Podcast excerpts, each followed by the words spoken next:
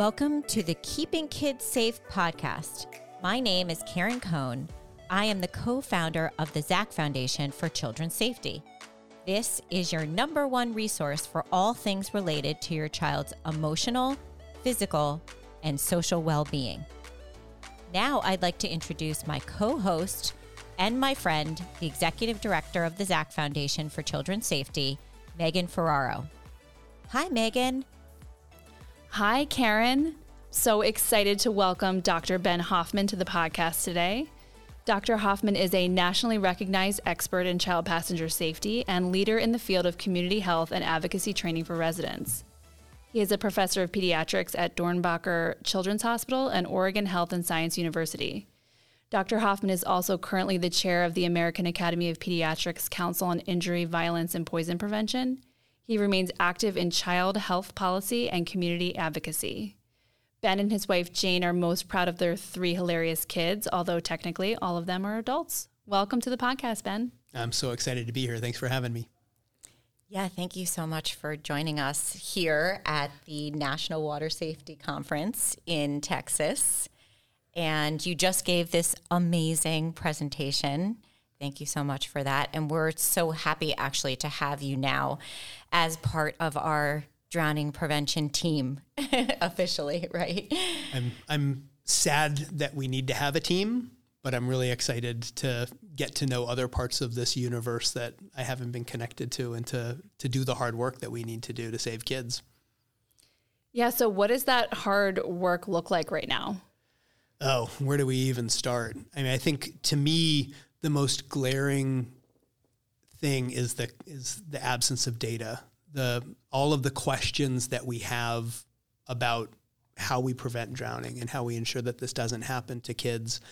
Um, there just hasn't been a lot of research. And the last really significant study on child drowning prevention was published in 2009. And you know there hasn't been funding. There is not a big, robust research community like there is in other aspects in injury prevention around you know child passenger safety and car seats and even firearms right now. There's more there's there's more activity in the realm of firearm injury prevention even though you know there were federal prohibitions against funding for a number of years. Um, it just seems to me you know that injury prevention in general is sort of an orphan in the world of child health um, in that you know, unintentional injuries are by far the leading cause of death for kids across all age groups. Um, but that drowning is sort of that it's you know in that orphanage is sort of the loneliest, saddest orphan in the corner, and especially you know representing the single leading cause of death for kids one to four, and the second uh, leading cause of unintentional death for older kids. You know, we need to be paying more attention to it, and we need to do that by asking the questions and finding the answers.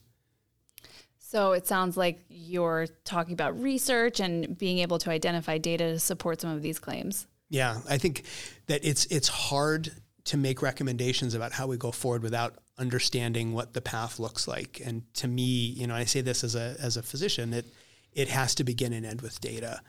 Um, you know, I think things like this conference, like the the um, the the work that's done by the advocates at the community level is absolutely essential, but we need to get together um, and identify priorities, find the resources, and ask and answer the questions, and continue the grassroots work and the and the work you know, that bubbles all the way up to to what I call big P policy. Um, to be able to, you know, when, when we think about injury prevention for kids, we think about in general three E's engineering, education, and enforcement. So, engineering is automatically protecting, building things to prevent things from happening in the first place that don't require a lot of activity. Pool fencing is a really good example of that. Um, enforcement is effective policy that that helps change behavior, and then the education piece. But we can't do that unless we know what the right things to do are, and we need and we need the data for that. Right. So many of us in drowning prevention feel like we want to work more closely with pediatricians to have them educate parents, whether it's at the time that they're bringing their children home. Some think that that education should begin before the child comes home from the hospital. Um, can you talk a little bit about how people listening to the podcast can talk to their pediatricians about water safety or where they can find water safety resources through the AAP. Yeah, so I'll, I'll start with the second part first. So the, the AAP has gotten much more engaged in the issue of drowning prevention um, over the last several years. I think absolutely positively for the better. Um, we partnered together uh, with families and some of the the drowning prevention advocacy groups to develop um, resources for pediatricians and families that are at aap.org slash drowning, backslash drowning. Um, and we're working on opportunities to to continue to engage pediatricians at a more effective level. Um, you know, the AAP cannot tell pediatricians what to do. That's not its role. Um, we can, however, work on education for pediatricians. We can work on resources that can help drive the change in practice. You know, I will tell you as a, as a pediatrician that's been practicing for over 25 years, you know, I've got my shtick, I've got my spiel and my stuff that I talk about, and it's, you know, it, it's, we get used to it and we have a limited amount of time. And so affecting that change, getting something to rise up to a, a level that's important enough to change what somebody's been doing for years and years and years can be challenging. Um, I think you know for a lot of people the the realization that drowning is the single leading cause of death for kids one to four comes as a surprise, um, and that's the kind of thing that can help drive some urgency in that change. But I think we need to do it in ways that that meet pediatricians where they are. And if you think, I, I will say this as a pediatrician, you know, in terms of my continuing education, if we can align some of the the change that we want to see with things that we already have to be doing around you know continuing medical education and maintaining board certification which actually now includes doing actual quality improvement work within our own practices that if we can align with that that that's a way that we can we can get this issue elevated in a way that's not going to be onerous and may may um, be adopted a little with a little more easily. That's so interesting. And then one of the things that you talked about was just the challenge of time and how there are so many things that pediatricians want to be talking about with their patients during the, you know, the well visits. How do you think that are there are there any thoughts that you have around how to change that to make drowning prevention and water safety more, you know, rise to the top of that list? Yeah, so I think you know I, I you know I'm a, I'm a general pediatrician, and I think for me the most effective visits that I have with families are ones where I ensure I focus on them, their questions, and their needs, mm-hmm. and I feel like you know my agenda is secondary, um, not far behind, right? Um, so number one is it needs to be on your it, it needs to be on the agenda of pediatricians in the same way that you know we talk about injury prevention, we talk about how to, you know, transitioning from exclusive breastfeeding to, you know, to weaning off a bottle or going from, you know, exclusive breastfeeding to purees and that sort of stuff and working on toilet training. You know, we need to incorporate issues of injury prevention in general more robustly into what we do with families. Um, and we need to do that but but we need to do that in the way that meets the family needs too because families have to be ready to hear what we talk about um, you know, it's one thing for me to say it, it's another thing for it to be heard. And that means that it needs to be the right parent at the right point, you know, with the right level of interest. And if I can't guarantee that I've addressed all of their concerns and their needs first, they're not going to listen. You know, I, I, worry that they're not that they may not hear what I have to say. Um, so I think there are multiple layers there.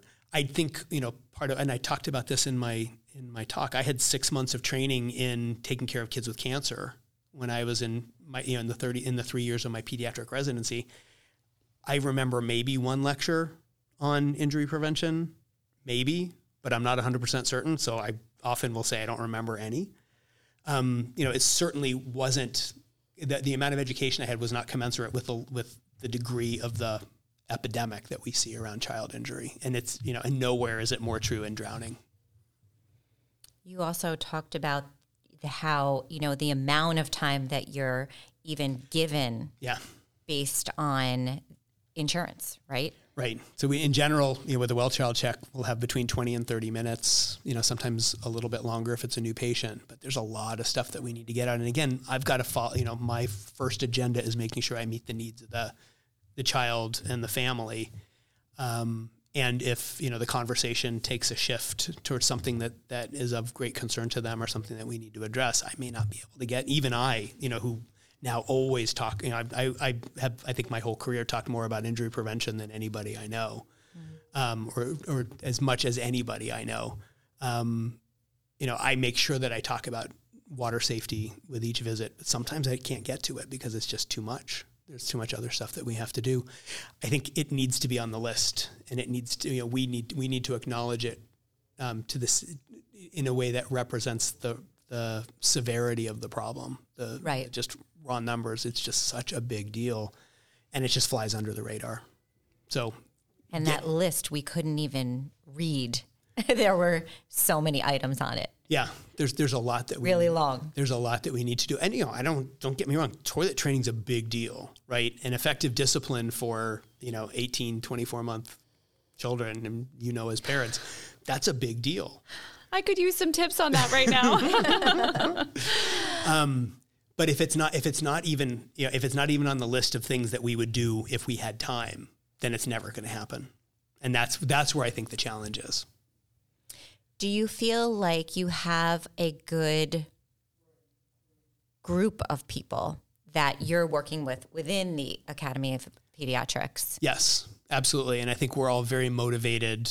You know, that, uh, for those of us who have been engage in injury prevention work, we always feel like we've been standing in the corner forever yelling and saying, you know, hey, come pay attention to this, come pay attention to this. And I do feel, and the Academy has always been incredibly engaged in the work of injury prevention. Um, and the role of pediatricians and child health providers in general in the advocacy work, whether it's you know individual advocacy in a room with a family to you know working with with communities to to have broader impact all the way up to to legislative and policy level things. Um, you know, that's always been part of the identity of pediatricians and definitely a role of the American Academy of Pediatrics. I think elevating that a little bit more and making it more visible um, and integrating it more, like I said, into the normal flow, not just of an individual visit, but the normal flow of education from you know the beginning of medical school through the rest of one's career um, and being able to adapt to changes um, so that we're you know we're staying on top of the most current epidemic. I think this is a really interesting period in time where we we didn't know a lot. We still don't know a lot of what the right thing to do with COVID is or was. Right. Right. But we adapted, and we because we had to. And I think we have gotten. Um, I, I think we all get a little bit complacent around the issue of injury in general and drowning in specific because it's hard and it's been that way for a long time even though we've made progress right we've not made the progress that we need one kid drowning is too many um, but it just seemed you know and, and this is something i talked about in the in the presentation as well if it were easy we would have done it um, you know there are so many different levers that we need to be moving to be able to affect this and it's just sort of hard to know it's hard to start with start gaining momentum. I feel like we're at a point now where we've gained some momentum and we're at least rolling now. Mm-hmm. Um, and now the real hard work starts. We've got to dig in and figure out how to actually address it. So we saw that AAP came out with new guidelines around when swimming lessons should begin for kids. I know when I had my first, I think the recommendation was that swimming lessons should begin at age four. Yes. And now, can you tell us what has changed? Yeah. So in the the the last iteration of the AAP recommendations, the policy statement, was in 2010, um, and that is just after a study had been released um, that looked at the potential role of of some swim instruction, water safety instruction for kids between the ages of one and four. Um, and it was it was that was that data was not able to be incorporated in the policy statement just because of the timing. Mm.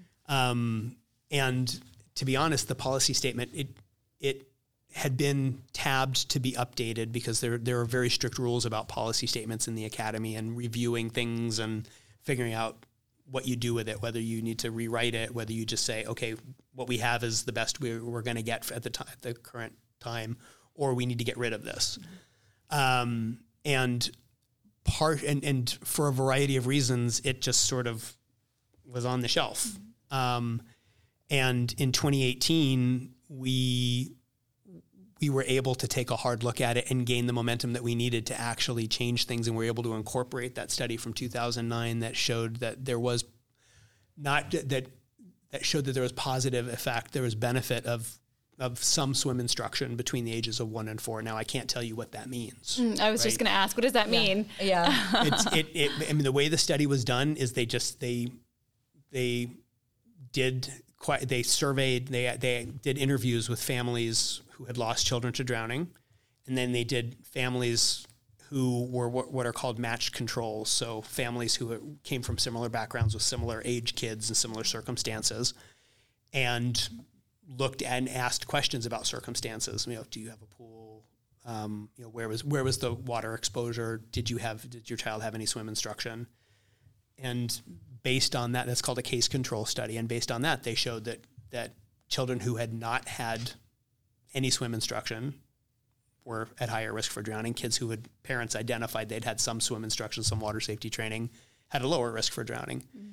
Um, and we felt like that was that, that the even though the numbers were relatively small, there definitely was a benefit. Mm. I can't tell you 100% how great the benefit was, mm-hmm. um, but there definitely was a benefit. Um, and there was no evidence of harm, which to me is the most important. You don't want to recommend something that's actually going to make it worse.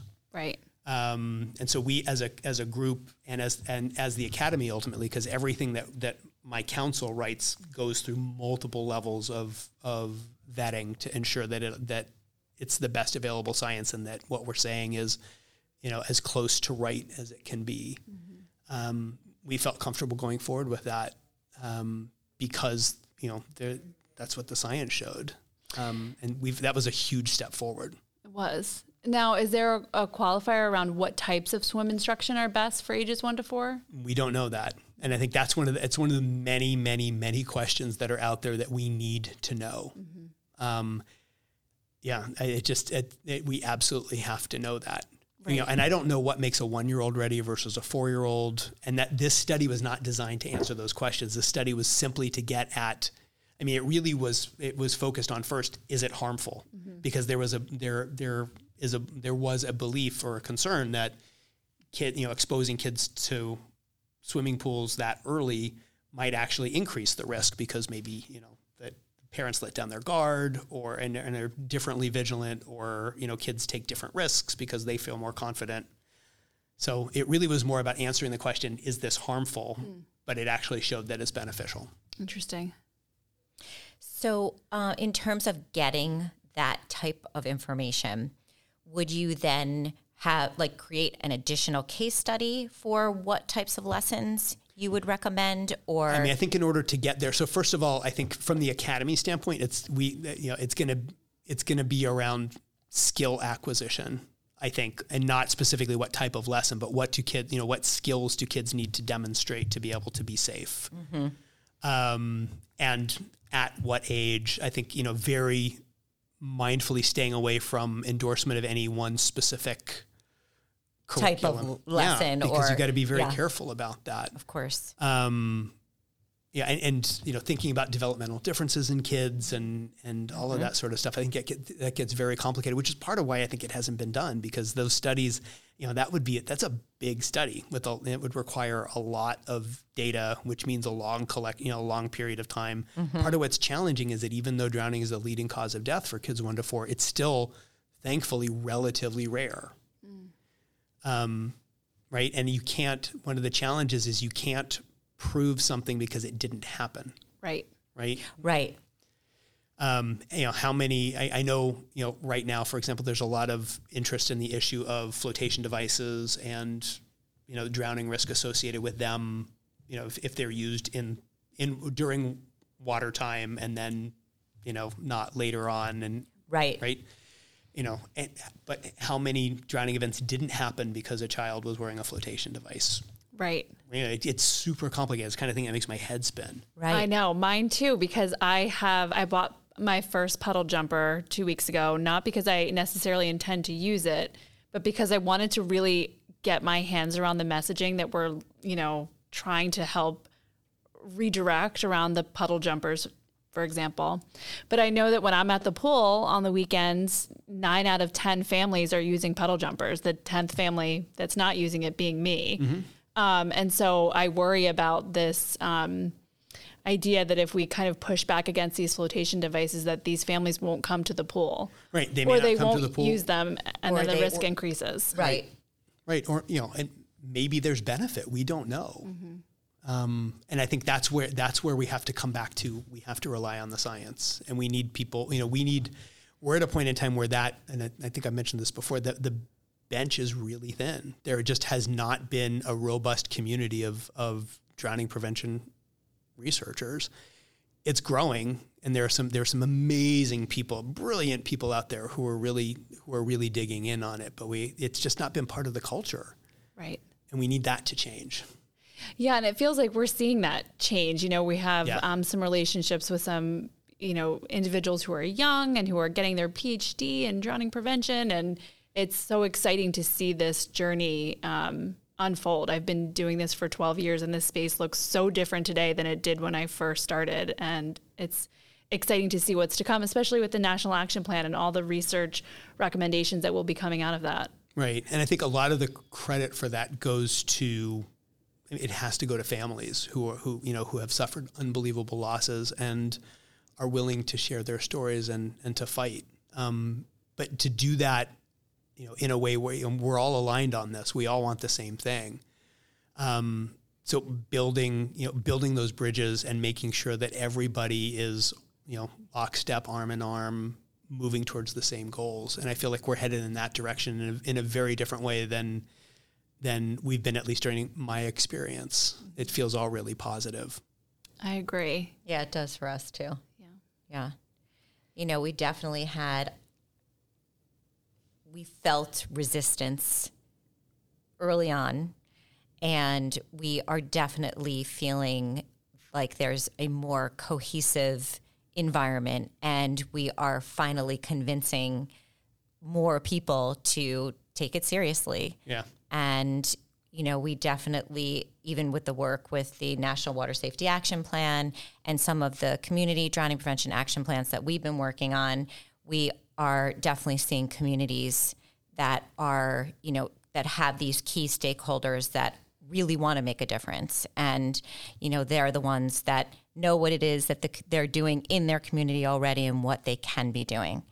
And so we just hope that on a national level, we can also create something where um, we're going to get, we're really going to move the needle on the drowning prevention work.